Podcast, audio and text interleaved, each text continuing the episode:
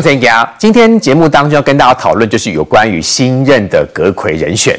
那么昨天晚上我们知道说，这个陈建仁行政院长也公布了最新阁员的名单，财政部部长由庄翠云来出任，那么侨委会的委员长是徐家清，原能会的主委是张静文来接。昨天我们提到海委会是管碧玲委员，那么这么多的这个阁员呢都是女性，也诚如之前大家一直不断了解到的，从年轻化、从女性的方式这个方向来走。那么这次我们来看到很多立委都说了，说起码很多基层的民众听到这样的一个最新的布局，都给了非常高的肯定。另外，卫副部长部分呢，本来传出说会由疫情指挥中心的指挥官王必胜来接，不过现在传出了是现在的部长薛岳元继续留任。不过薛岳元在过去的言行当中，让国民党很不能接受。那么这一次呢，也引发某部分的争议。但是我们来看绿营立委全力的反击了，欧勒公薛岳元专业性很高，薛岳元是可以担负重任的。另外，外交部次长蔡明燕接手，那么也要借重说他在驻欧盟期间，那么处理安全合作议题的经验，要强化国际情报的工作。另外，包括像国防部部长邱国正、外交部部长吴钊燮跟陆委会主委邱泰三等等，都传出会留任的。更多整个崭新的内阁名单，今天来宾都跟大家说分明。来宾的部分，右手边跟各位介绍的是财经专家许庆煌。主持人好，各位观众朋友，大家好。台中市议员周永红，主持人好，大家好。稍后国民党发言人这个萧敬言也会到节目当中来，我们再来欢迎资深媒体人，欢迎汪明杰，汪杰明，祝大家前途似锦，财源广进啊！没有想到这三天都跟杰明哥一起做现场节目，还把名字稍微忘记了哈。我们来看最新阁员的名单，新的行政团队上路以后。我们一定全力以赴，在关键的每一天为国打拼。新阁揆启动内阁改组，准行政院长陈建仁正式公布第一波阁员名单，行政院三长全数定案，副院长确定郑文灿接棒，秘书长李孟燕、行政院发言人陈宗彦之外，最新发布3名女性阁员，包括在财政部有多年历练的正次庄翠云将出任财政部长，侨委会委员长是徐家清，原能会主委敲定由张静文接任。陈建仁前副总统担任行政院长之后所公布的温暖坚韧内阁，希望以女性以及年轻为主基调。到目前公布的人选，确实有符合这样子的一个期许。管碧玲委员成为了第一个女性的海洋委员会的主委。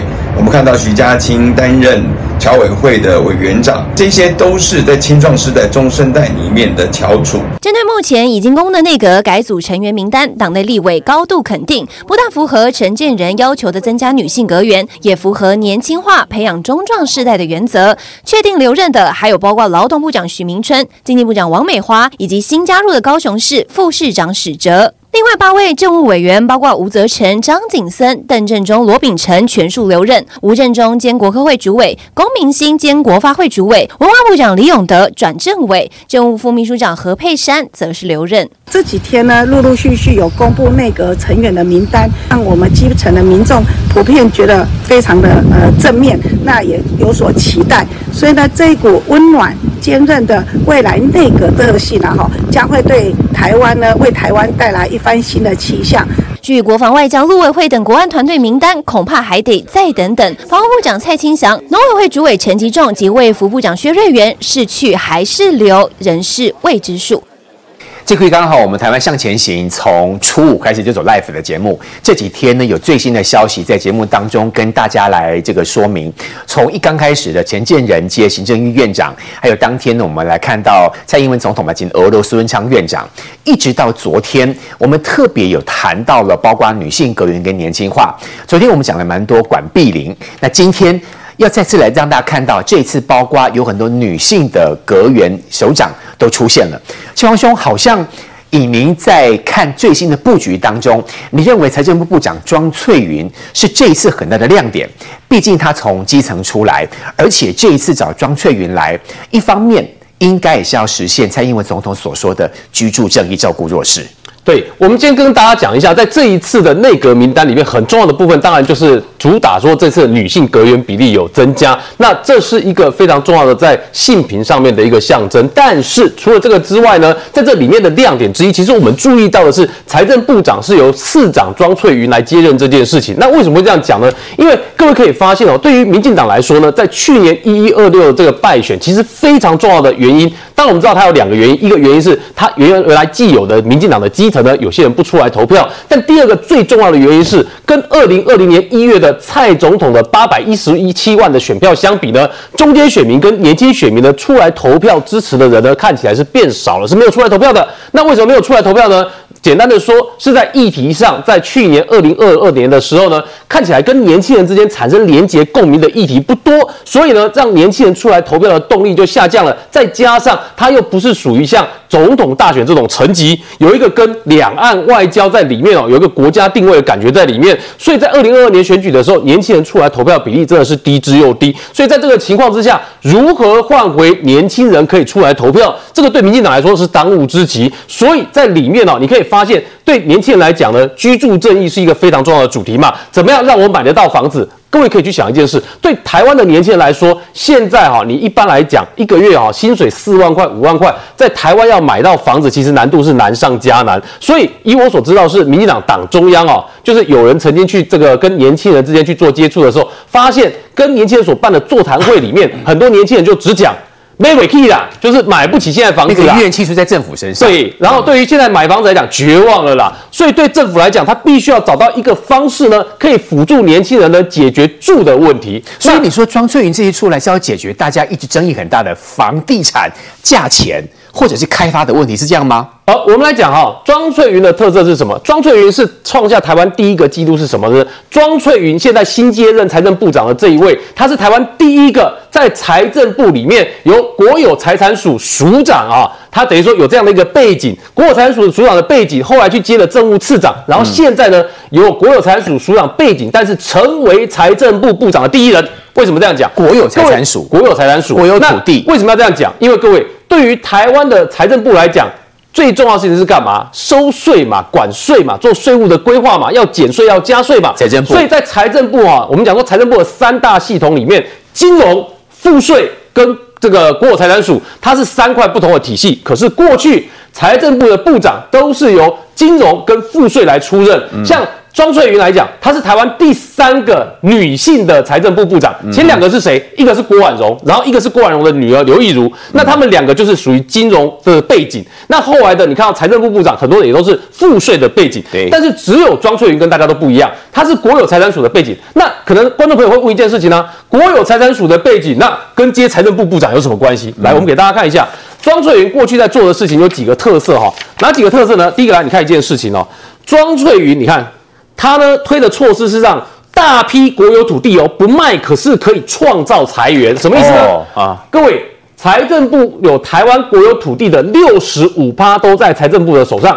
但是对这批土地，如果你没有活用的话，它就是一个死的资产在那个地方。所以国有土地盖更多的社会住宅吗？或者是盖房子吗？等等，这样吗？与其说社会住宅我给它定义叫做新国宅啦。那是为什么？等一下我会再解释所以你看，庄翠云过去做的事情呢，就包括国有土地呢，它虽然没有卖，但是他用 BOT 的方式呢来做开发，这样他参加过促参条例的许多的法案。那意思就是说呢，土地仍旧在政府手上，可是呢，可以让他去做建设，还可以创造新的税收财源。你去讲一件事我把土地 BOT 的给了厂商，这国有土地活用了嘛，盖新的建筑物了嘛，厂商 BOT 赚到了钱之后要缴税，缴营业税，要缴盈利事业所得税给国家，所以呢，国有土地不卖。但是国家仍然可以赚得到钱，这个是庄翠云做的事情。那你再来看，很多国有土地的地点都非常好。是，那所以包括像 BOT 在内，它就是告诉你一件事，它就是在推动所谓的地上权的设定嘛，就是土地仍然是国家的不变。但是地上权呢，可以让你厂商来做开发，做开发完了之后转成营业税跟营所税，再把税金缴回到国家上面来。买房子可能买50年地上权那个概念，对啊，对，类似像这种概念。刚刚文瑶所讲到的买房子买50年地上权，就是像新加坡的国有住宅主屋的概念，也就是土地是新加坡政府的，但是上面的房子呢变成50年的地上权呢，让一般的百姓可以用这个像买使用权的方式一样，可以买走来使用。张翠云当部长之后，将来台湾的房地产会出现很多，陆续出现这么多这种的，对，它可能是一个重要的变化。为什么这样讲？各位看一下哦。这个是蔡总统哈，就是说蔡总统在完成院长交接的这个记者会上面的时候，你看啊，他给承建人的4大任务。那这4大任务是哪4大任务呢？来，各位看一下，这4大任务里面哦，包括所谓的关键性的防疫措施的盘整，这4个最重要的，在我看是哪一个呢？其实你可以看到哈，什么产业的调整啊，还有这国家基础建设，这个都陆续进行在中，而且这些相关部会首长多数是没有更换的。比如说，负责经济战略的是谁？经济部部长王美花嘛。负责台湾跟美国之间贸易谈判的是谁？是像邓正中这些政务委员嘛。这个部分你可以看到，这些部会的部分都没有更换，所以这些都是进行式。但是有一个部分，各位要注意看一下，4大任务我用绿色圈起来这一项叫做社会照顾体系总检讨。什么叫社会照顾体系总检讨？这就像我们讲的，疫情期间，请问有没有老百姓因为疫情的关系经济受伤的？有。那请问我们的老百姓在过去这几年的经济转型哦，因为我们知道我们对美国的贸易越来越旺盛，然后我们也知道我们台湾呢，在走向高科技化的过程里面，有些人工作衔接不上，他需要照顾。那有些人呢，面对高房价的过程里面，我买不起，我需要住吧？那要怎么解决？这就是他要照顾的一部分嘛。所以你可以看到，所以庄翠云来讲呢，他接任这个财政部部长，他当然有个重要使命是干嘛？完成总统的第2个目标的部分。所以来，各位看一件事情哦，这个就是其实我在这几年的这个我们节目播出啊，我们这几年民事节目播出的时候，我有提到一件事哦，如何让年轻人住得起的居住正义很重要。所以这就是为什么我们讲到这个使用权的住宅，你看这个我们的内政部跟我们的这个财政部两边呢，推出了一个使用权住宅的概念，社会宅对上全宅使用宅。按照目前的社会住宅，你的使用年限最多只有多久？你只能租6年。那你要让大家可以用到40年、50年，请问需不需要修住宅法？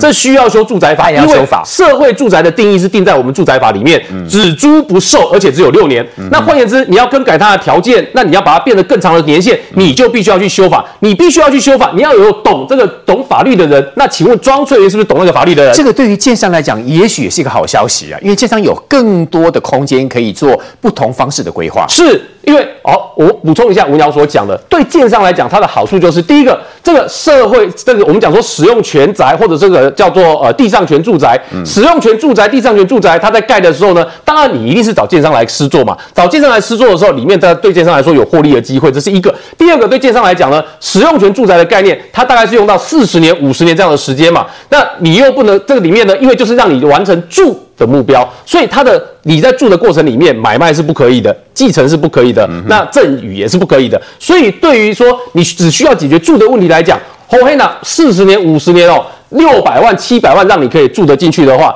那对年轻人来讲多好啊！这一个月等于只需要缴1万2到1万4左右的费用而已。而且新的房子，那个整个结构、整个的原料都是新的，工法都是新的，是等于新房子哦。假设像3房的房子，让你一个月1万2、1万4，好，就在缴使用权的费用。让你缴50年，你可以这个使用得到的话，对你来讲我就解决住的问题，很好啊。所以这是一种。那第二种呢？如果是那种想买房子、想要投资、想要增值的人来讲，你去买不是属于使用权的住宅的房子就可以了。所以等于说我需要低价解决住的人，我就去买使用权住宅；我不需要的人呢，我想要投资增值的，我去买建商的住宅。所以这就是为什么对庄翠云的上任来讲呢，看起来哈，他应该是接下去会跟内政部啊，因为内政部的重要目标也在这个部分，如何在1年多的这个蔡总统剩下来的任期里面，解决年轻人住的问题，至少在法令上要能够解决，因为你法令解决了之后呢，后续才能够解决。所以目前我所知道的是，财政部这个地方看起来，财政部的这个新部长哈庄翠云对这些东西法令的修正，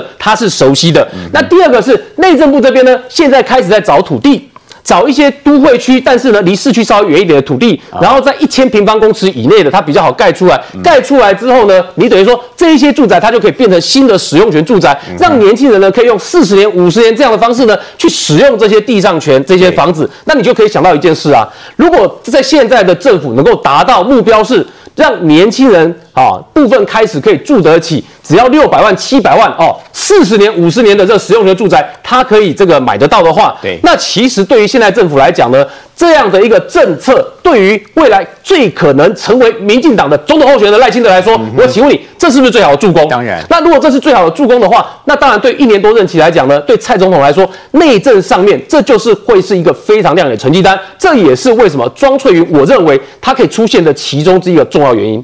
杰明哥，我们昨天跟前天你都有来上节目，是我记得我们这2天都在讲说，蔡英文总统整个最新的布局来讲，拼经济非常重要。是，那这个拼经济从这一次刚刚清华兄所说的财政部部长由庄翠云来担任，包括房地产也好，包括居住正义，包括照顾弱势来讲，的确是一个很好的安排。对，我想基本上来说，其实整个大方向应该是非常清楚。我们昨天其实谈的是在外交部分，还有包括我们说情报机构的改变哦，这次是有特别的一个关注点。那明显看出来，台湾要不是只有跟美国要往来，跟主要的民主国家都要扩大情资上面的一个合作。你刚刚说的是国安局局长蔡明彥接任，同时间可能很多的外交官员都有一些变化，那增加台湾在非正式邦交以上的一个外交突破。我想在今年会看到很多这样的一个成果，尤其在欧盟部分。对，那第二部分就是说的，也是对弱势者的一个照顾。那我们刚才谈到，其实基本上庄翠云所扮演的角色，其实就是这样的一个观测的角色。其实庄翠云这个人很特别哦，他有几个人格特质是让大家所觉得被这一次认定，就像说我们之前谈到的我们的国安局长一样啊，他有很多特质实际上被蔡英文早就看到的。那我们知道早先的时候呢，其实台湾的房地产很多炒作的原因，是因为在马英九时代被人家诟病的原因，就是很多国有土地招标的时候，价格非常惊人，使得周围的房地产价格就跟着往上走高。这就是在2012年到2016年所发生的事情。那时候整个全台湾房地产涨幅是用倍数成长，有没有印象？那其中有几个大案子，好，就是在市中心的大案子，包括国军的土地，好被卖掉，都那个时候。那时候整个房价是翻好几番的，因此就有声音说，为什么不用地上权呢？那财政部本身自己就以身作则，他们在这个就是如果没有记错，应该在台电旁边呢有一个财政部本身的一个所谓教育中心，他们就直接用地上权的方式来买。那个当地的房子，在一坪都要这个新房子大概都是80、100万。跑不掉的，可是如果以地上权的方式来买的话，可能30万到40万就有了。所以很多年轻人觉得，我住的地方又是交通的重要的地方，同时间我可以取得相对便宜的房子，而且50年 OK。其实我附近啊有一个干妈店，他的小孩子就说要去买那个房子，他爸妈觉得很奇怪，说那个没有土地可是小朋友不是说不是这样讲，我可以省掉1半的钱，我这钱可以教育我的小朋友，我可以去做我想做的事情，我省很大，而且房子也盖得很大，因为地上权关系就是整个公社部分都相对比较合理，所以这就是财政部做的事情。那你会知道庄翠云做这事情引发什么事情呢？最近的2年哦，以前都是经济部促参比较多，或者高雄的促参比较多，或者台北促参比较多，但最近这2年黑马是财政部。财政部这2年总共做了77件促参案，总共金额高达530多亿元。其实背后原因就是因为他把地上权的这个整个条件放宽了，所以有一本以前地上权是很难使用的，或者是地上权非公用土地，因为公用土地可能要做公共建设嘛，它也大幅的开放。所以让很多的建商或很多的这个我们说厂商，他原本没有土地可以使用的，政府就提供使用。刚刚其实清王讲的非常清楚。那当然在这个情况之下，当然你可以知道，这一次大胆的用了所谓国产署的这个前任的署长，然后担任了这个所谓的财政部长，明显的状况就很简单，降低年轻人的负担，增加年轻人可以取得居住的正义，这件事就是真正重要的事情。这跟之前曾明忠讲的不一样，等我们来谈曾明忠哦。但是大家其实比较在乎的是一个陌生的名字啊，就是史哲。这个对北部人来说他很陌生，他是点子王吧，我记得。好，但是我如果提几个案子，你可能就知道。大家有看过《痞子英雄》吧？《痞子英雄》借景就是借在高雄。当时谁把这个《痞子英雄》引导到高雄，而且协助这部电影拍出来的？就是我们刚才讲的使折。当时行销高雄行销的非常好。对，那因为那就是标准行销高雄嘛，所以从内部系跟到高雄过去这几年的变化嘛。那同时间呢，使得很多人就注意到高雄很多地方是可以拍电影的，可以拍连续剧的。其实让整个高雄变成是所谓的影视中心。那后来赖清德也觉得这件事情必须做，所以赖清德后来也跟着使折在这个我们说的我们说高铁台南站旁边也设了一个所谓的影视中心，其实是使折把这个概念弄出来了。那赖清德也觉得 OK。好，那如果大家觉得不是很特别的话，那我们再讲个博尔文艺中心，可知道啊？超红的现在，开什么玩笑？博尔以前那时候这个叫 Mission Impossible， 因为它就在那个港口旁边，是老旧的仓库，但是它有历史文化。那你知道你有历史文化，你就不能拆啊。那不能拆，你要怎么办？你要怎么帮它变成是一个文化的一个概念，所以它现在是高雄就是南部地区最大的文化的一个园区啊。那原本只有2个仓库啊，后来20个仓库全部改完了。好，我觉得这件事情可能大家觉得什么了不起嘛，就是把仓库改起来。我讲一件比例就知道，松烟也是同时间要改的，台北松烟也是同时间要改的，规模历经了郝龙斌、柯文哲几年了。十几年了，地方小，时间拖得更久。松烟有改吗？同时间，哇！你看到博尔是那些人去博尔，很多的文青，很多的那个还举办跨年晚会，对，还有青创都在那边做嘛，你可以享受很多年轻人的创意。就是博尔这样懂了哈。同时间，松烟在改造，松烟跟博尔来做比较就知道了。松烟 ，Hello， 还在 Hello 当中，对不对？后来松烟变一部分变财团的嘛。是不是？对对，那个财团还是现在特别到他家去说，我帮他看病那一家，没有电信公司拿，是不是？好，所以回头一件事情哦，那如果大家还不熟的话，流行音乐中心吧，流行音乐可是没有那个椅子的问题哦。你看台北流行中心怎么样？他们椅子用不能用，对不起哦，高雄流行中心可没有这件事情啊。我们说比较清楚了哈，就是台北有流行中心，可是他的流行中心盖得很慢，还招标还有一些问题嘛，还让一家公司倒掉嘛。但是高雄的流行中心，对不起，顺的盖好，盖好之后也没有所谓的椅子的问题。但台北呢，经过郝龙斌，经过柯文哲，那一进去椅子不能用，还有漏水，还有漏水。好，这样比较就懂了嘛，哈，就知道这使折多厉害。当然还有一件事就是。以前人家说高雄是文化沙漠，对不起哦，现在到高雄有一个景点要去一下，但你进去要安静一点点。高雄市总图书馆，哇，那个是盖的，真的是非常有气质。那走进去里面真的是各个国家的文献在里面，而且里面感觉就是那种你一进去就是文化气息。这是的 idea， 使折的 idea， 这样懂哦，这个人这样就清楚了哦。那当然政治上面一定要特别提一件事情，阿扁2004年为什么会胜选？其实使折也帮很大的忙，他有操刀，对，他有操刀。当时就是把连战的这个家族的房地产做一个总览，好，他们家从祖先8代怎么，就他的曾祖父怎么来台湾的，他祖父怎么创造财富，到他的这个连战的财富怎么来的。好，那当时觉得这个是这个拍案叫急啊，所以2014年这个让阿扁能够险胜。也是使折，所以那使折的爸爸是谁？哦，可能大家就不晓得，对不对？他的爸爸叫史英，知道吧？就是人本文教基金会董事长，所以他是有传承的。所以整个过程当中呢，其实他为什么这一次是由赖清德也去要求使折能够列为这次的就联名好来做这个陈菊赖清德联名要求使折可以进入到文化部长。其实背后原因是什么？有人说这个就是屏东的那个县长潘孟安为什么跟赖清德关系那么好？当然南部嘛，大家想南部其实不是，其实当时赖清德陈菊，因为那时候2018年民进党大败嘛，哈，但是在南部台南市长还有这个高雄市长跟屏东县长还拿下来嘛，哈，所以为了让这个民进党有一种传承，就是说虽然我们大败，但是我们依旧在南部可以做起来嘛，因此呢就做了一个倡议，这倡议呢叫做南高屏平台。那你知道这创意是谁做的吗？就是使折。南高屏平台是一个整合力量非常重要的平台，就是你所有建设好都是要考虑到，不是只有考虑到台南，南高屏不是考虑高雄，考虑要3个县市整个南部计划要横贯，所以包括我们说的这个捷运要不要到台南连接台南啊，或者捷运要不要连到屏东啊，好，高铁要不要到屏东，其实就是那个平台做起来。当时的核心人物也是使折，那所以赖清德认识他，那赖清德因为这个我们说。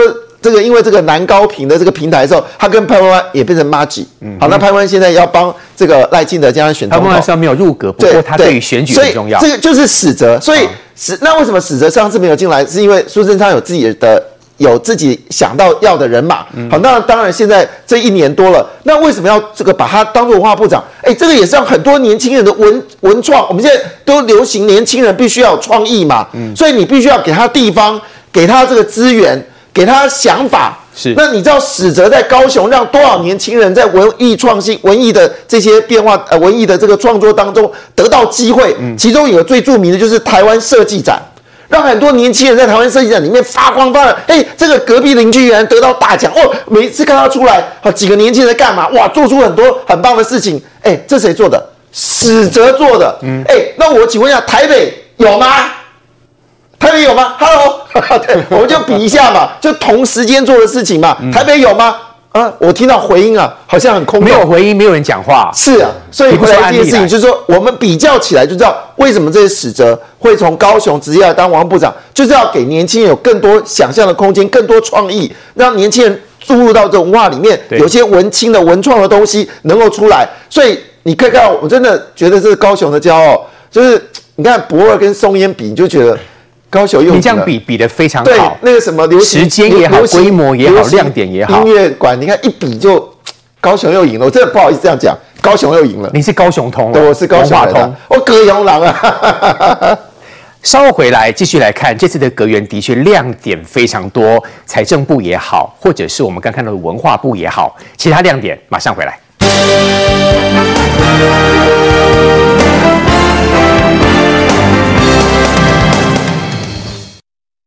准行政长陈建仁脸书公布第一波内阁名单，女性阁员比例明显大幅增加，而其中财政部长人选由现任次长庄翠云升任，被视为大黑马。还有78000辆的老旧的大型的柴油车还需要汰旧换新，因此我们配合修法延长14年，说明政策节节有力。站上备询台答询也条理分明。现年66岁的庄翠云是财政部第一位女性正次，更将成为史上第3位女性财长。他一路从基层做起，任内推动设定地上权等重大政策有功。不过，公务员生涯并非一路顺遂。2007年曾卷入贱卖国有地官司，6年后法院才还他清白。而过去财长背景多以金融财税为主。庄翠云是首位国产专业首长，如何补足国库赋税等业务将是最大挑战。另一焦点还有他加工的器材跟设备制品哦，这个都是台湾的强项。与侨商并肩，展现十足行动力。行销台湾凤梨，侨委会副座徐家清将升任为委员长。他从2020年5月起担任副委员长，至今数度走访海外，也曾任3届台北市议员以及民进党副秘书长、发言人的职位，口才一流。未来将加快脚步，凝聚侨民力量。至原能会在前主委谢小新闹出性骚扰案主动请辞后，新任主委将由现任副主委张静文升任。张静文是从台大工卫学院借调，专长是工业卫生、生物气胶，面对国内辐射安全议题，将从工卫角度着力。希望这一次的内阁。在女力大爆发之后，真的能够展现出女性的特质，注入了更多女性不一样的一些思维，甚至是她的一些角度。这样的一个内阁绝对会让台湾人民更有感。朝野女性立委对于这回女力出头都正面看待，钦佩陈建仁的内阁新局能带来新改变。好，刚才我们做的这个新闻带当中，有把这一次的3位女性的阁员都跟大家做了一个介绍。那上一段内容当中，我们特别提到的是庄翠云跟史哲。昨天我的印象当中，我花了非常多的篇幅在讲国安局局长蔡明燕。容议员对于国际关系其实非常的了解。那您对于，因为您也选了好几届，很了解这个一般民众的需求。您觉得这一次内阁名单的亮点还有哪些？我坦白讲，这次内阁显现了一个，就是说，第一个他确实是从一个过去苏贞昌这种穷，他防疫做得很好，但是再漂亮都有翻过历史的下一页的必要嘛哈。所以我觉得这一次看起来，就是说这个新内阁确实它不会是一个过渡的，不是说啊执政只剩1年，或者说它是一个跛脚的内阁哈。因为刚刚大家都讲过，我先从国际讲回到我们国内哈。我们光是这个国安体系换上蔡明燕，很多人在批评说，那他以前都是处理欧洲事务的，他在外交体系里面都处理欧洲事务，也驻欧洲。那如何去处理我们的国安，尤其最重要是两岸的这个情势诡谲嘛，哈。但其实大家不清楚的是，最近大家都在讨论是为什么欧洲是一个重点，而且欧洲已经从旧欧洲把重心转移到新欧洲。新欧洲是哪里？就是过去所谓的共产集团下的东欧，以及从苏联解体之后独立出来的，像波罗的海三小国、像波兰、像这些国家、像捷克这些国家。而这些国家在这个大家记得两件事情哦，一个当然是俄乌战争，这个大家都知道。俄乌战争一开始之后，对于俄罗斯态度最强硬的不是德国跟法国这种欧洲传统大国，是来自立陶宛、来自波罗的海这三个国家。因为他们最接近，来自波兰，他们最接近，来自芬兰，他们最近俄国。然后他们开始在考虑说，包括这个芬兰，他也在考虑说，那我要加入北约啊。包括瑞典考虑我要加入北约。换句话说，跟传统过去西欧的大国的观点已经不一样。这是俄乌战争让我们看到的东西。第二个是，大家记不记得在疫情期间，在两岸的这个，我们在疫情期间被中国这样子围剿，在国际上挡我们的这个疫苗，挡我们的讯息的这个时候。还有整天在我们飞机飞来飞去的时候，大家记不记得欧洲哪些国家最挺我们？立陶宛、捷克也是在过去的东欧国家，也是过去，尤其立陶宛、波罗的海三小国是从苏联解体之后，从苏联独立出来的国家。换句话说，这个新欧洲重不重要？重要。这个欧洲重心已经从了旧欧洲，就是德国、法国这样的大国，转移到了新欧洲，就是东欧过去苏联解体的国家。而对欧洲的了解，你说那跟我们两岸有什么关系？当然有啊，因为两岸关系大家知道啊，包括英国、加拿大、澳洲、美国，他们组有一个五眼联盟，还有一个 AUKUS， 所以欧洲现在开始注意到台湾，所以你要处理这个国安议题啊，你必须要处理，你要真的很了解欧洲，因为对美国来说，太平洋很重要，大西洋也很重要。如果大西洋的彼岸不安定的话，也就是俄乌战争这个结果如果不安定的话，会影响到美国对于太平洋的布局。而且这个新欧洲跟本来你刚刚说的美国的五眼联盟，他们多多少少已经开始有独立的感觉出来，已经都在互动，不太一样了。你想想看，否则啊，这个乌克兰的那些这个武器也好啦，海马斯也好啦，甚至要新送的坦克，虽然是从旧欧洲过去，从英国过去，你要从哪边进去？你还是要从所谓过去东欧这些地方过去，从这边台湾跟欧盟也能够有进一步的关系连结。而且最开始还是从新欧洲。因为旧欧洲，尤其是德国啊，过去跟中国关系太紧密、太亲密。对。然后法国在俄乌战争的一开始的时候，马克龙后来被批评很惨啊，他还期望所有跟普丁能够沟通。大家还记不记得那时候我们都讨论过，他跟普丁两个坐隔很远的一个长桌，我们在怀疑说普丁是在怕什么啊？他坐那么远的长桌，这就德法这两个大国过去对台湾的态度也是一直不敢要表态，反而是新欧洲。就我刚刚讲的这几个国家，你看，包括捷克的议长也来台湾啊。然后那时候大家记不记得哦，狂买那个立陶宛的啤酒啊，就是要挺他嘛。包括波兰，对，所以事实上新欧洲现在跟整个欧盟的关系已经不一样，所以蔡明燕很重要，跟美国的关系也不一样，所以蔡明燕这个是大家搞不懂，一直想说啊。当然那是拿来酸的。今年2023绝对会有很多欧盟的国家的一些代表陆陆续续来采访我们台湾，没有错，需要。就是我讲，如果说。我们不要只看美国在太平洋这一带，如果大西洋的彼岸那一带的欧洲国家也开始支持台湾，大西洋彼岸的欧洲能够把这个欧洲的局势稳定下来，对于美国要处理未来可能要牵制、遏制中国的这个能力，它是大幅增加。所以包括五眼联盟等等这些情报，事实上给蔡明燕来说，我觉得是最好。所以我觉得蔡明燕真的是一个非常灵活的安排。是，然后讲到国内部分也是哈。刚刚讲的，不管是我们的这个我们新的这个财政部长庄翠云啊，哈，他也是很灵活的安排。为什么？刚刚大家肯定听不太懂什么使用权啊，什么啊，国宅 2.0， 其实这个定义是最好的。国宅 2.0， 对，简单讲是什么？国宅 2.0。我们为什么买不起房子？年轻人买不起房子哦，当然有很多，它价格很高，不是因为外面炒而已，你的土地成本就是很高。简单讲，那土地最多是谁？当然是。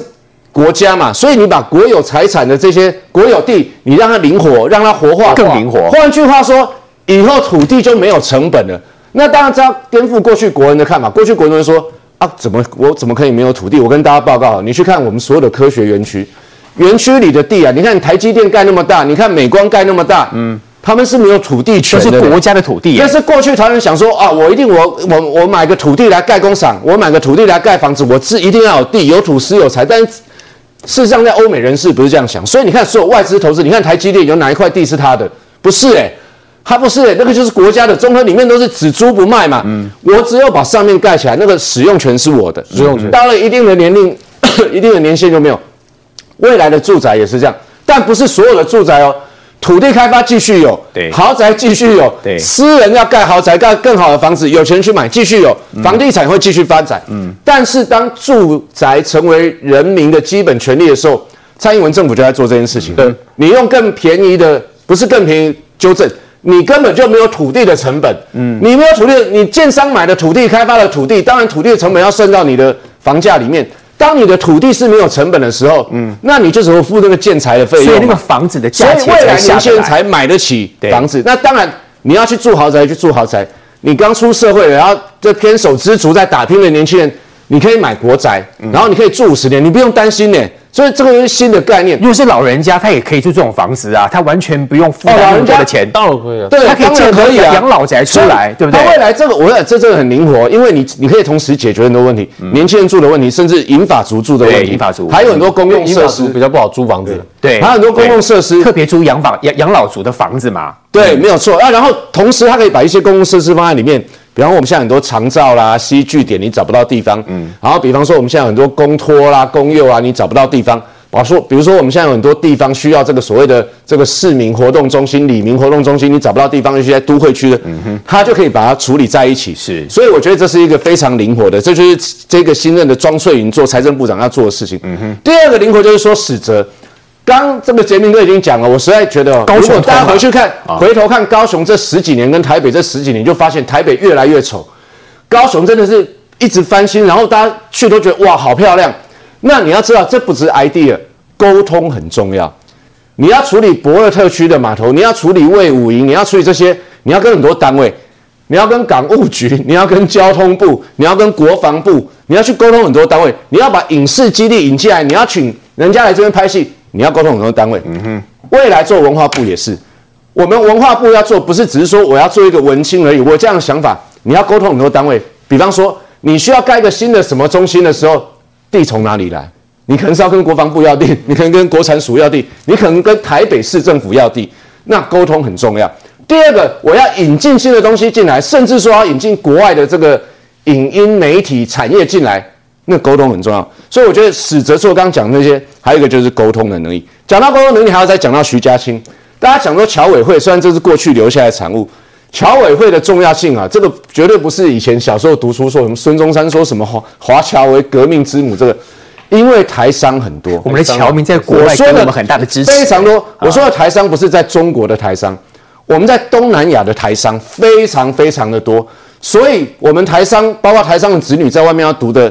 这个台侨的学校，包括我们台商在国外的需求，以及台商回来，我跟你讲，我们的台商真的非常多，尤其在我们中南部地方啊，你到处去问，有开工厂的，现在不是在印尼，就是在菲律宾，要不然就泰国，对，然后这个菲律宾，所以他们像今年的这个世界亚洲台商会啊，是开在日本东，我不确定是不是东，那开在日本，所以我们的台商非常多，而这庞大的这一群台商，其实就要我们侨委会去处理。那家清他当然已经做了副委员长做了一阵子，他很熟悉这个地方啦，他非常熟悉，然后他自己就是民意代表出身，他以前是台北市议员，所以他非常适合这件事情哈。所以女性也是一个亮点。再讲一个灵活是什么？再讲一个灵活就是林佳龙做总统府秘书长这件事情哦。大家想说，过去你以为总统府秘书长只是总统府幕僚长吗？不是的，他同时要去沟通党。而党现在是谁？赖清德做主席。未来赖清德很有可能要代替民进党来选总统。那你党跟政现在把它分开的时候，你要有一个很强的沟通的桥梁。这个桥梁要同时去衔总统之命去沟通5院，然后他去跟这个党来沟通，甚至要跟全国各地的这个地方的政要来沟通。林佳龙扮演这个角色，而且他非常适任。为什么？因为他既做过地方首长、台中市长，他做过立法委员，他做过行政院的部会首长、交通部长。他也做过党的秘书长，所以其实地方政治也好，这个行政体系也好，党务系统也好，林佳龙非常熟悉。所以我说，其实蔡英文的这一次的这个安排啊，完全兼顾到了行政体系要让人民亮眼，然后在党务沟通系统有一个林佳龙让大家放心，然后在国安单位放了一个对欧洲熟悉的这个蔡明彦。都很让大家放心。静言，刚才三位来宾都针对了这次内阁的名单有自己的看法，那当然不同党派了哈。那您觉得，如果以最新的内阁名单当中，有没有正面的，哪怕是负面的，你都可以表达？当然，正面的我认为说有部分啦，例如说我们把基层的一些公务员让他提升，有机会担任到部长的职务，我觉得是对基层公务员的一个士气的鼓励，年轻化。对，那另外这个过去民进党一直在强调，特别会强调说女性的阁员的名单。那其实我们知道蔡总统就任以来，其实过去从来没有说在这个阁员名单上面，女性阁员名单上面有达到一定的比例。我这一次幅度很大。对，那目前已经有公布的，看起来幅度是比较大。但是这也是我们现在看到，就是说，我们看这几天，因为30号就要就任了嘛，其实也就在后天而已。那陈副总统接下来要接行政院长，他是不是能够说，如果是我的话，我会希望说我一次公布。如果真的亮点这么多的话，那现在用挤牙膏式的方式，我们现在公布的这些，会不会不免让人家担心说后面的名单比较没有那么漂亮？所以才等到第二波、第三波。那当然，我们希望说，可以无论是在女性上面，然后以及在这些专业人才的部分，可以再去多做提升。因为我们知道，当然苏贞昌院长过去他当然也很辛苦了，没有功劳也有苦了。可是苏院长毕竟他是这个从事选举讲真的是一辈子，所以他的政治气息会让人家觉得比较重。那所以说，在整个内阁还有执行上面，会让人家觉得政治味比较重，而比较轻这个经济以及民生。那陈建仁副总统过去他在这个学术方面有非常卓越的表现，那大家也会觉得说，他可能有人是会批评说他政治味不那么浓，那会不会说撑不了多久？但我倒觉得也可以给他稍微一些鼓励啦，会不会说接下来能够真的是重民生、重经济，然后能够实实在在的把事情做好？毕竟这个内阁如果可以做的话，至少可以做到明年的这个5月19号。重视民生、重视经济，本来就这次蔡英文总统他定到的方向。对，那当然我们希望说接下来可以实际上看到这样的做法，因为当然刚才是讲这个鼓励的部分，批评的部分确实也有。我们可以看到，从2019那个时候，网络上已经有人去把图找出来，那个时候是这个赖清德要卸任行政院长，他交接给了这个苏贞昌，然后监交人是陈建仁副总统。那在30号呢，我们即将看到一个画面，就是他们要顺时针调换位置，变成这个苏贞昌要交给陈建仁，然后赖清德是这个监交人的副总统。那所以说，我们可以看得出这一次的这些人事里面，有一些部分我们看得到是酬庸，跟有一些争议性的人士并没有下台。外界过去已经点名了，陆续有很多争议的，比如说陈吉仲啊、薛瑞元啊等等这些。目前陈吉仲跟薛瑞元有不好吗？当然，陈吉仲他在这个农委会任内的表现，大家可以看得到，也没事了吗？那农委会他帮农民做了很多很好的政策。那当然，比如说像这个我们被大陆中国大陆禁运我们很多这个输入的这些产品，然后农产品等等的。我们看到陈吉仲，当然这我必须要讲，第一个这个是中国大陆有非常大的问题，第二个农委会在这个时候是不是能够发挥适当的角色？那过去立法院我们立法委员也针对陈吉仲去做很多沟通跟质询，所以您觉得陈吉仲是一个争议的人物？当然，因为过去国民党团我们也点名了，包含说像陈吉仲啊、薛瑞元啊，甚至唐凤等等这一些，然后当然还有陈明通，那这一些人是比较有争议的。希望在那个改组的时候可以把他们这个去做调整。那薛瑞元哪里不好？薛瑞元当然他就任卫福部长之后，我们看起来本来他应该是一个这个卫生公卫方面专业的卫福部长，可是他在就任之后，无论是在选举过程以及我们看到前阵子他针对疫苗前科大家对于他这样的质疑，然后跟郭台铭杠上等等的，我觉得他在立法院的这样的表现以及回击立委的这样子的方式，其实会让人家觉得说，他好像不是一个适任或者是专业的卫福部长，他只是比较强硬的方式为自己的政策做说明而已吧。我认为你要说明可以，但是我觉得要有凭有据，连无分，我觉得是当然是不会这样的。国民党跟民众党都陆续都点名这样子的部长不适任，我觉得内阁改组有检讨他的必要性。那我觉得更重要的就是说，我们看到一个是有人会在讲说了无新意，我倒觉得说国安方面我们看得出来。用的人变动不大，那这可以看到说，或许是蔡总统他接下来对于两岸政策的这样子的方向跟方式，他不会去做大幅度的调整，他可能还是以维稳为主。那当然，相对应的我们可以看到，可能民进党政府在处理跟中国大陆的关系之间，也比较没有那么的这个擅长，这个是一个。但另外一个，我们看到，比如说这个郑文灿嘛、林佳龙，也会有人在批评说，真的是不是都是败选的人？来还能够高升，当然我必须要强调一个，就是说我们用人当然是要唯才适用，只是说这一些人他们遇到了这样子的败选的情况，尤其是林佳龙，那是不这样还能够高升到担任总统府的秘书长，本来还被点名说是要担任行政院的副院长。我觉得外界的观感啊，感觉不是那么好，其实我就讲啊，像这几天我跟一些大家过年嘛，好朋友们都会打麻将，那都是年轻朋友，那大家都开玩笑，因为他们虽然不是从事政治工作，但他们知道我自己在担任国民党发言，他们就说，那个林佳龙，因为他们也是住新北市，我说林佳龙怎么选输了要去担任什么？我说当然，如果他有这个长才的话，人家要借重他是一个，可是外界的观感上就不是那么好，所以我觉得在剩下这一段时间，蔡总统如果希望第一稳定，第二他又要开创新局的话，他是不是能够在内阁的阁员上再去做更大幅度的变动，可以让大家有个新意，也让大家觉得说，我们败选，然后呢败选之后呢，我们有想要调整，那调整的幅度是大的，是真的有决心的。刚进言的说法其实还算蛮中立的评论。稍后带你来看到这次新的阁员出来之后呢，反对党能酸就酸，很多话真的是扯爆了。稍后回来。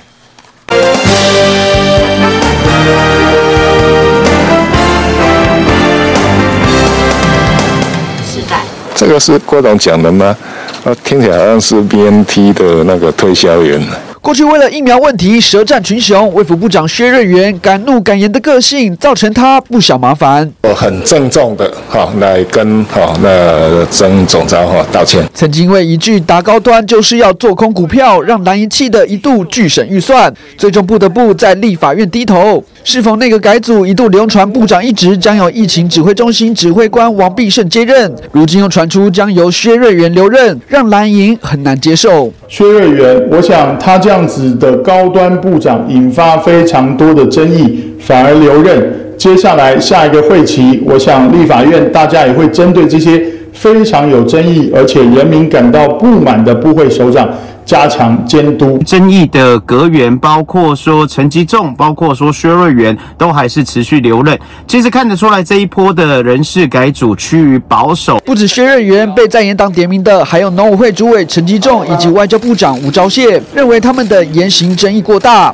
不过面对质疑，绿立委则是全力辩护。要问问卫福部和农委会的公务员，几乎人人都称赞这两位首长非常认真且专业，希望在野党别为反对而反对。薛部长上大的一个优点就是有够专业，上大的一个缺点就是还蛮讲话唔通这里薛部长他有一个完整的一个资历。疫情尚未结束那薛部长其实他仍然是责任在身，所以我感觉说和薛部长更大力的一个支持。长期待在卫环委员会的立委赖惠媛细数薛瑞元的政绩，呼吁在野党不要为反对而反对。好，从刚才的新闻带当中的确很明显，这个反对党是为反对而反对，什么话都可以讲了哈，我们练了蛮多，我就不多做赘述了。这个部分要请问杰明哥，其实这3天来您都有来参加我们的台湾用这一家，从一刚开始我们刚刚说的陈建仁副总统，包括这个蔡明燕到今天内阁阁揆，那么女性等等，甚至还讲到萧美琴回不来台湾，有没有？对，其实这么多的酸言酸语，其实他们只是来蹭声量的吧？哦，当然了，基本上你就要在野党不去骂新的阁揆新的这个内阁，你知道他这叫在野党嘛？我就尊重他的工作啦，就有降低嘛，对，尊重工作嘛，因为他不去降低内阁，他怎么这样来选举来的？因为接下来2024年是总统之战嘛，所以当然一定要找这些人麻烦。可是我换个角度来说通常在野党骂最凶的人，一定他表现最好，他表现不好怎么去骂他呢？我举个简单的例子好不好？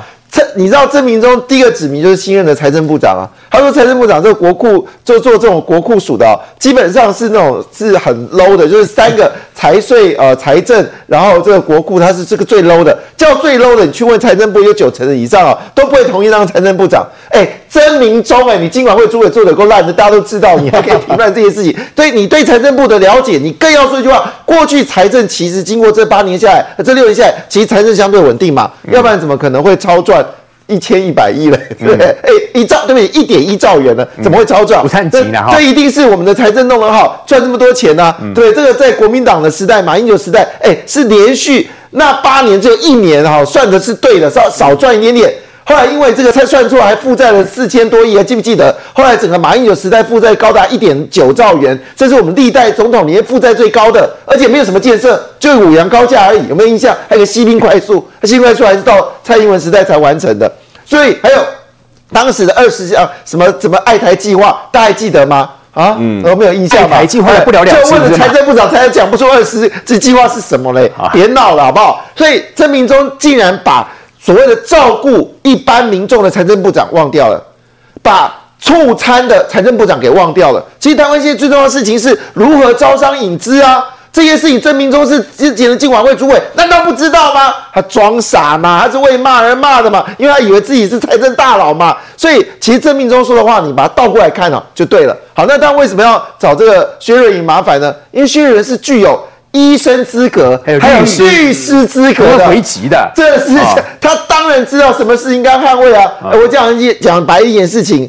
为了郭台铭妈妈，我们就要进 BNT 一支疫苗嘛，还是一千亿支疫苗？我们现在疫苗已经有足够 BNT 的二次世代打起来很好了，为什么还要再去买 BNT？ 而且问题也不是台湾啊，问题事情我们还有300万支的 BNT 的疫苗，好是属于是前世代的，我们希望说能够把它改成次世代啊，结果 BNT 说没有啊，可是你知道另外一个这个 Moderna 就说 OK， 你没用完了，我全部改成次世代。啊、我请问一下，郭台铭有去讲 BNT 吗？有去讨论吗？没有嘛，所以听起来真的像 BNT 的这个推销员，这我第一个直觉就觉得他是 BNT 的推销员，而且这件事情我们亲王也解释很清楚嘛，为什么郭台铭要帮 BNT 说话嘛，背后的水很深嘛，哦，这个在过去已经讲了，我们就不用多说了。所以换言之，薛仁旭没讲错啊，但是问题是国民党为了拱好。为了拱这个郭台铭，当然要说薛仁不行啊，因为薛仁这样是郭台铭最大的绊脚石嘛。你做的越好，我就骂你越凶。当然啦、那陈吉仲更不用说。我这样讲哦，今天中国断我们农产品，你以为明天就可以卖到美国吗？中国断我们的产品，因为明天就可以卖到日本吗？哪那么简单？哪那么简单？那过去铺陈了6年，才可能有效转移。现在日本已经成为我们农产品的，就是渔产业的这个最大的买家。做美国成为我们农产品，你知道我们的茶叶现在卖最多的是哪里？就是美国哎。所以你当然想象啊，现在买最多茶的是美国哎。好了，这事情你以为这么单纯吗？没那么单纯。所以我这样讲，农民觉得他们现在的辛苦有农委来撑的。当然，就在他们角度来看，一定要把他骂到臭头啊！那我最后一件事情，请问一下，这里面哪个位置是仇庸？我不知道仇庸这个字眼从哪里来的，谁是仇庸的？张敬言说仇庸，对，仇庸的从哪里来？哪个主管是仇庸的？啊，你说郑文灿这8年没有改变吗？妈的去啊，桃园好不好？高铁、捷运一直在做的，整个做这个航空城，至少那时候马英九时代，基本上桃园航空城变成炒作农地，5000块一坪，炒到10几万一坪，连副县长都去炒。还记得那个年代吧？不要忘了。所以我这样讲一句话，所以什么仇庸在哪一个、什么还有讲什么这个国安变化不大，对不起了，这些国安局长这次就变化很大，国安部长可能会变哦。所以这个只是时间还没到，所以我觉得国安部分有很大的变化，难道没有感觉吗？好了，所以我这样讲啊，装睡觉不醒是一件很正常的事情啦。讲完2023，明年2024要选举。我们来看到的是，接下来中国对台湾的认知作战一定会越来越多。这次 Google 有一个最明显的这个分析叫威胁分析小组说，他们去年整整拦截了5万多笔对台湾的认知作战。我们稍后回来。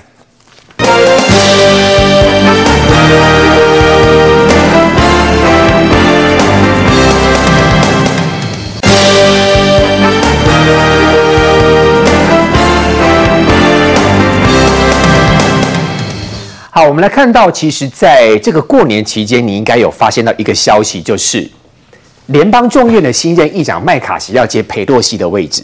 那当时呢，又有专家说，因为麦卡锡接了这个裴洛西的位置之后，很快在今年春天就会到台湾。结果马英九前总统说：“安内不好哦，因为东西那个裴洛西来的时候，中共不是绕这个军机绕台吗？”然后他说，这一次哈、如果他真的来的话。可能我们要做更万全的准备，意思就是说可能会飞来更多，甚至可能无微不微等等。这个到底是不是一种认知作战，还是其实恐吓人民？大家都在评估。那其实也呈现出另外一个，这阵子大家一定要特别注意，就认知作战会越来越多。这是 Google 说的。Google 说他去年拦截了将近有5万笔中国宣传组织这个龙桥在各个网络平台散播亲中以美的讯息，比如说赞扬中国防疫的措施。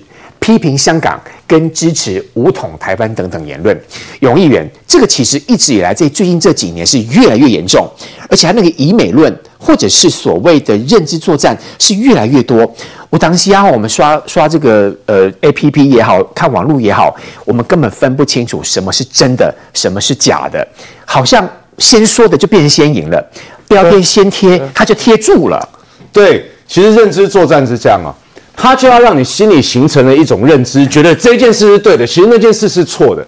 然后他们现在最新的认知作战，事实上我先讲哦，不只是这个 YouTube 发现哦，事实上过去包括 BBC 都有大量的研究发现什么，就是过去几年假讯息大量的影响全世界，包括俄罗斯企图在美国选举的时候影响美国，包括中国企图影响台湾，而受到假讯息攻击最多的，统计起来你们知道哪一个国家吗？不是美国啊，就是台湾。那大部分都来自这个中国大陆那边过来的讯息农场，然后他们又透过了很多的管道，他整天有做这个讯息农场出来，然后又丢到台湾来，然后他不管是抖音也好 YouTube 也好脸书也好，透过非常广道。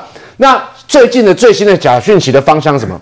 其实就是以美论，因为他们发现啊，制造仇恨啊，比较你亲中说我中国好还要容易。他现在不只要告诉你中国好不好，因为大家台湾都知道你很难去相信中国好，所以他现在开始叫你去怀疑美国，他分裂你跟美国。对，就是他怀疑美国什么呢？啊，美国人来哈，第一个，如果美国不卖你武器，那就是骗你的。你看他也没多挺你，美国卖你武器，那就是叫你打代理人战争，然后你打了战争，美国人又不来不挺你，你看就是又要花钱买人家武器，又要帮人家打代理人战争。那如果美国人来，像裴洛西来，就说你看他是来引起这个骚动。总之，他在制造这种仇恨跟以美的方式，因为他觉得，这个比我叫你来跟我统一容易多了。我要这边说服你半天，说我中国对你多好，反正台湾人不相信。但我现在说服你，美国人对你不好。其实我只要讲简单一句话了：如果今天美国弃台湾而去，你觉得最高兴的是谁？真的是对台湾人最好吗？最高兴的是北京吧。嗯。如果今天美国关岛也撤走了，撤回这个夏威夷岛，整个第一岛链都撤走，你觉得最高兴是谁？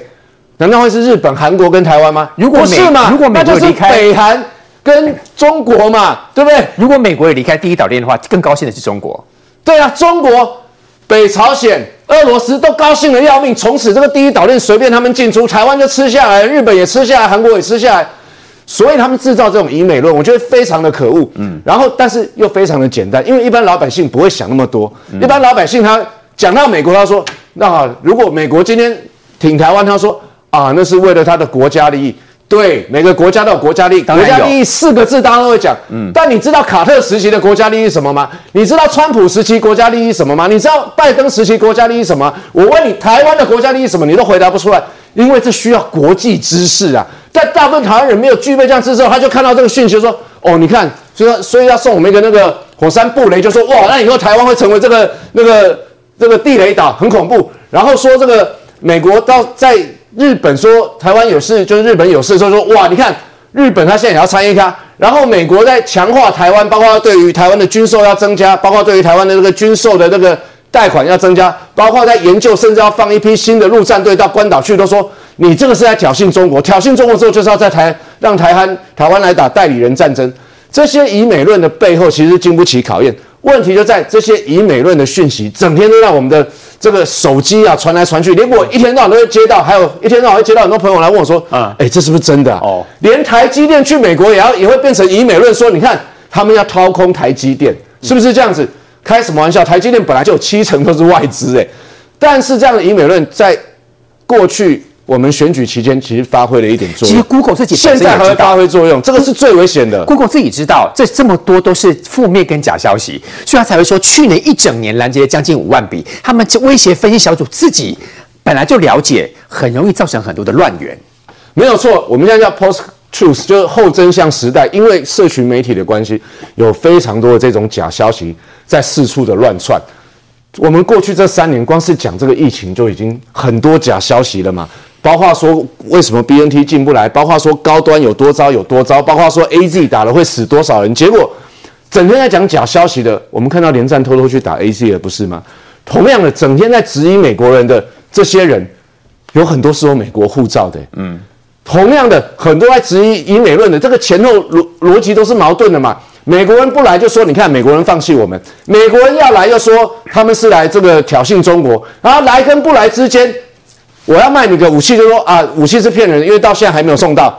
然后武器到的时候说，哦，这是要让台湾成为这个地狱之岛，成为这个地雷之岛，全部都你们在说。我觉得台湾必须要有智慧。然后对于假讯息，我坦白讲啊，假讯息其实不应视为言论自由的一个范围，因为言论自由的意义在于说你是价值的不同。假讯息是在扭曲真相，我觉得坦白讲，我觉得未来新的这个内阁对于假讯息这件事情，因为全世界都在处理假讯息，对台湾的这个政府应该有意义，也有必要去处理假讯息。我每天在地方选民都问我说：“啊，这么多假讯息，为什么政府不处理？假讯息跟诈欺一样啊，所以要把假讯息视为诈欺的一种，否则以美论啊，一直吵下去啊，到时候连台湾人都自己怀疑起来说啊，原来我们跟中国的一切冲突都是来自于美国。”根本就不是嘛，所以我觉得政府一定要处理，然后台湾人也要更聪明、更有自信、更有智慧去看待这些讯息，尤其是以美论的部分，否则啊，每天都被假讯息转得团团转，台湾就被假讯息也淹没掉了。日产经新闻的台北支局长石柏明夫就说了，连在讯息封闭环境的金正恩都明白，不懂为什么台湾这么多的自称国际的学者专家，天天在媒体散播以美论、仇美论。稍后回来。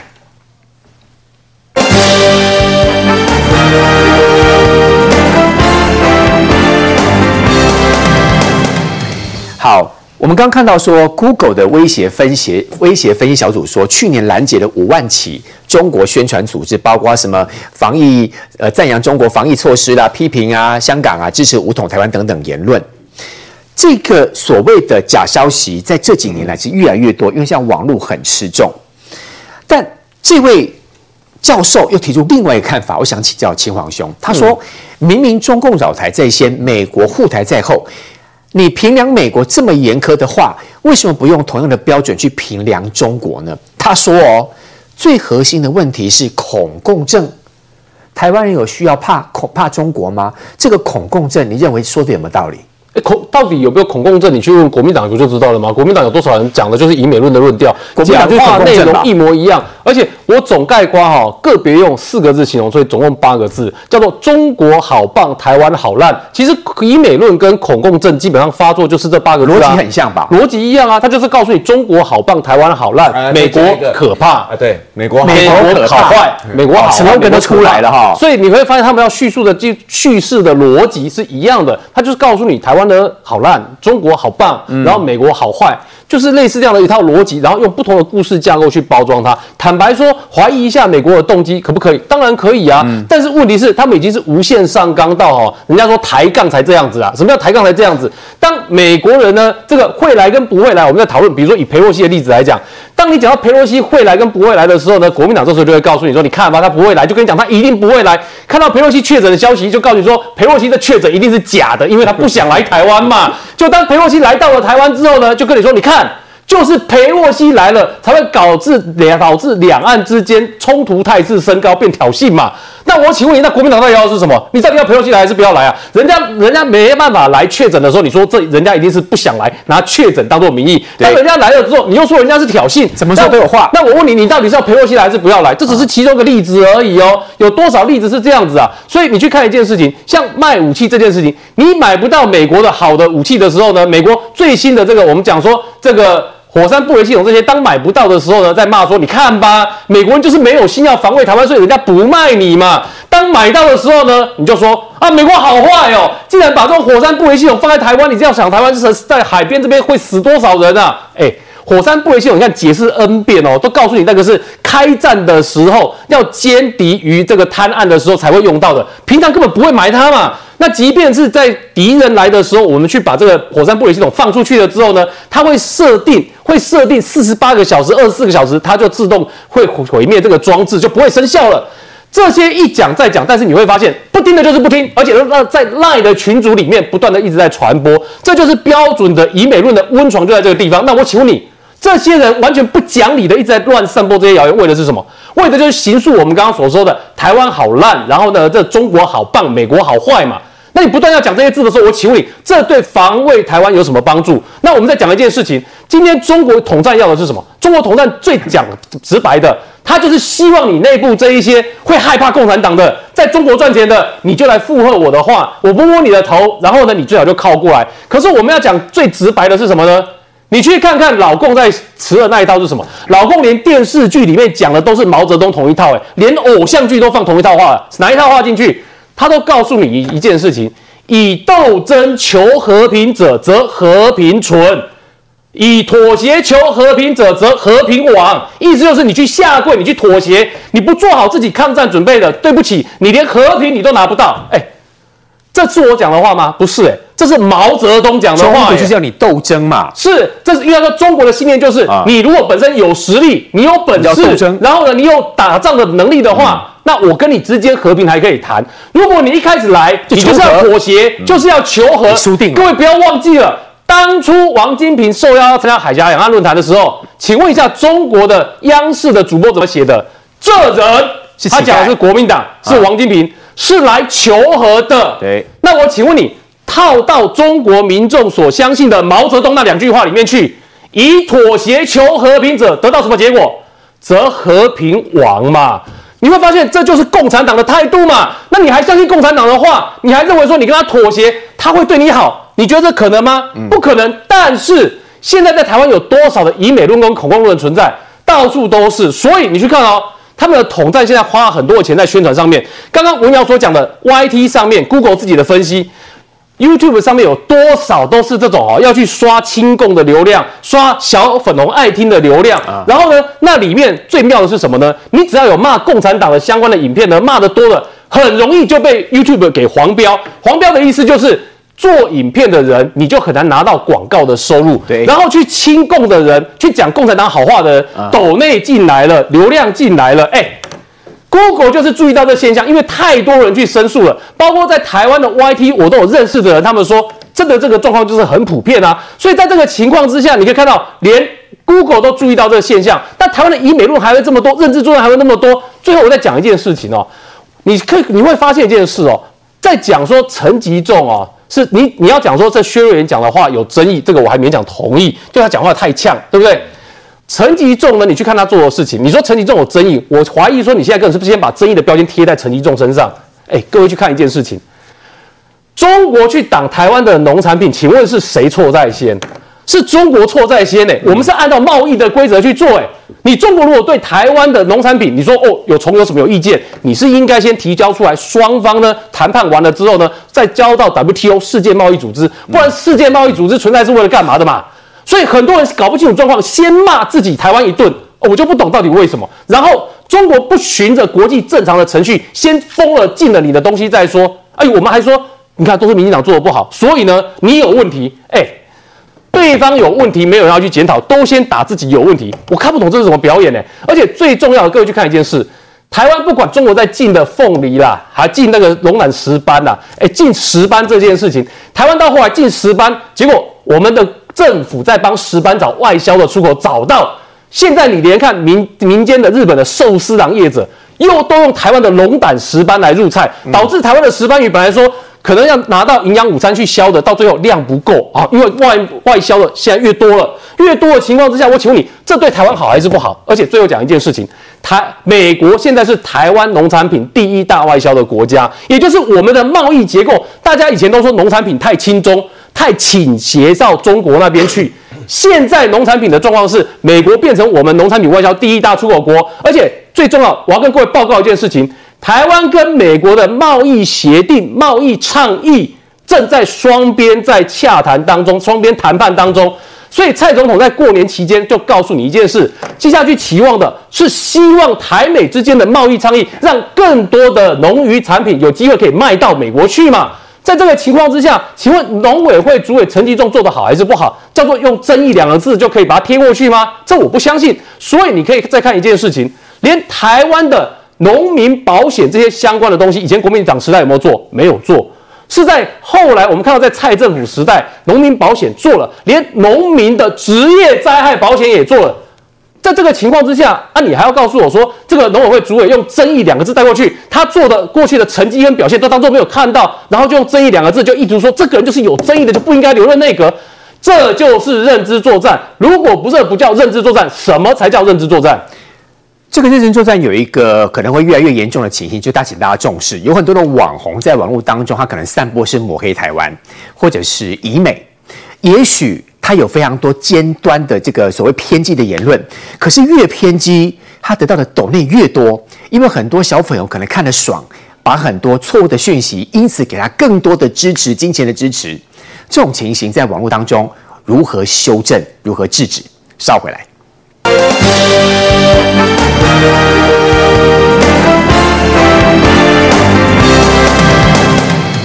好，这次传出说麦卡锡在今年春天要访问我们台湾。那之前马英九前总统他就特别提到，他说之前裴洛西来台湾的时候，引发中国的台湾军演，那么要邀请麦卡锡的话，要非常慎重的处理。结果赵少康就火上加油啦，不管是要卖军火或者是来赚选票的，要对台湾要负责到底，不能玩完就拍拍屁股走了。刚才我记得来宾有特别提到说，以美论的确我们可以怀疑没有错，但是很多时候不能扭曲事实。但问题是有很多时候。以美论到后来变成是标签贴上去之后，你要解释，你要花很多的时间解释，甚至会解释不清楚。这是不是其实也是反对党一直以来惯用的伎俩啊？当然，我想一个政权跟政党，他想要维系权力，甚至是永续执政的话，他一定都会去进行这个宣传，无论是对外的宣传以及对内的宣传。我们看到中共就是这样子，他对内他要宣传他自己嘛。那对外呢，他当然要想办法去扩散他的权力，比如说中共对台湾做的事情，那北韩当然也是。那我们看到，其实，在台湾，我们有一些政党，我们自己有时候可能自己也要去做检讨。为什么？其实我觉得大家都会有多元意见，那也会对事情有不同的看法。你说，就麦卡锡要来这件事情，像刚才强哥提到说裴洛西要来，一定大家都会有不同的看法。虽然他可能都是国民党的人，也都是在野党的人，但是我的看法。跟某某人的看法，跟这个人的看法，我在想应该都会不大一样。但是呢，当有人提出怀疑，或者是认为我们应该要再多想的时候，也常常就会被人家讲说：“哎，你是不是在这个认知作战？你就是在以美论。”像我看马前总统，以他担任过总统这样子的高度，他现在的卸任的这样的职务，我觉得他说：“哎，如果要邀请麦卡锡来，他也没有说不要啊，他也没有说麦卡锡来就是要怎样，他只说。”如果要来，必须要很慎重的处理。那之前裴洛西来之后，确实也引发了军演，我觉得他这样子讲没有问题。那赵少康，我们知道赵少康董事长他的言论一直都是会比较可以让媒体去下标的，一直比较这个怎么讲，稍微这个猥琐一点的。所以说他这样子讲哦，听起来好像说哦比较刺激一点，可是实际上，我想他就要表达的是说，美国如果要来，我们知道美国要来，包含说从裴洛西到麦卡锡他们想要来，是因为。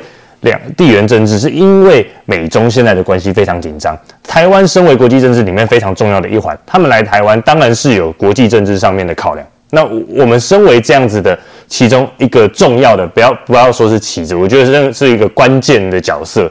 那我们既然人家需要我们，我们也要希望他们展现出对我们能够拿到，不要讲拿到好处，就是说可以对我们负责任。不要说只是让台湾好像是说，你来过台湾之后，结果反而让台湾陷于烽火之中。刚我们说建言这个，我一句话，你说人家需要我们，所以来要负些责任。台湾不需要他们吗？对，没错。所以相对应的，我们也需要他们。看起来，但是我认为说，赵少康、马英九，好多人他们讲法好像是我们不需要他们，好像是我觉得民居正讲的嘛，就是这个是中国恐吓，然后中国要。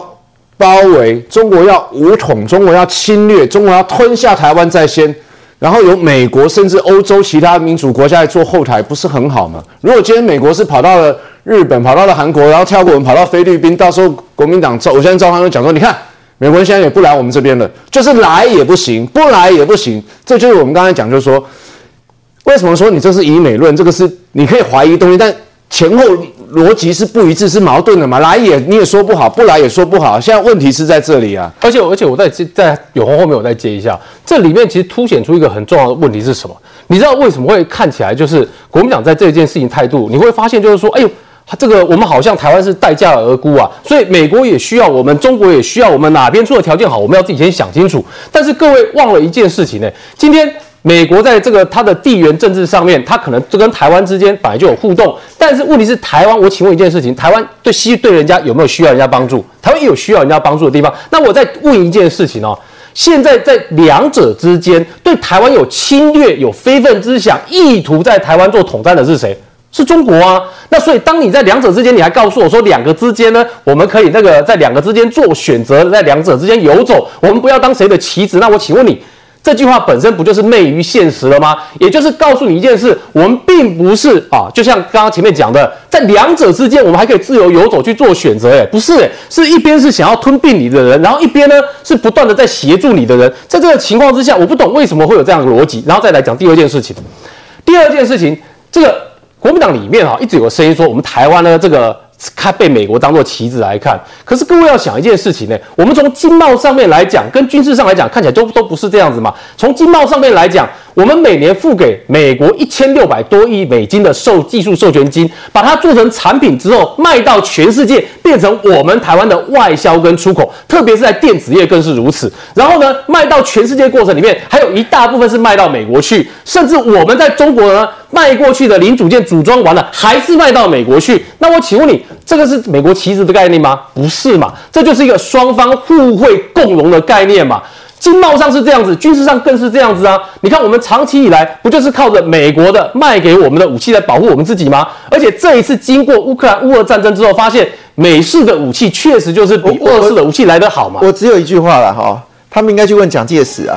蒋介石曾经说过一句话，这是民主国家与共产国家的对决的开始。这是蒋介石讲的。蒋介石国民党的老祖宗啊，几十年前就知道了。国民党老祖宗说，这是民主国家跟这个共产国家对决的时候。到了赵少康，到了马英九的时候，说不，这要以美论，这要恐共论。我就觉得，你看这个国民党基本上已经，他为了中共，他已经忘记他老祖宗所说的话。那你干嘛还去捧蒋介石呢？你干嘛捧蒋经国呢？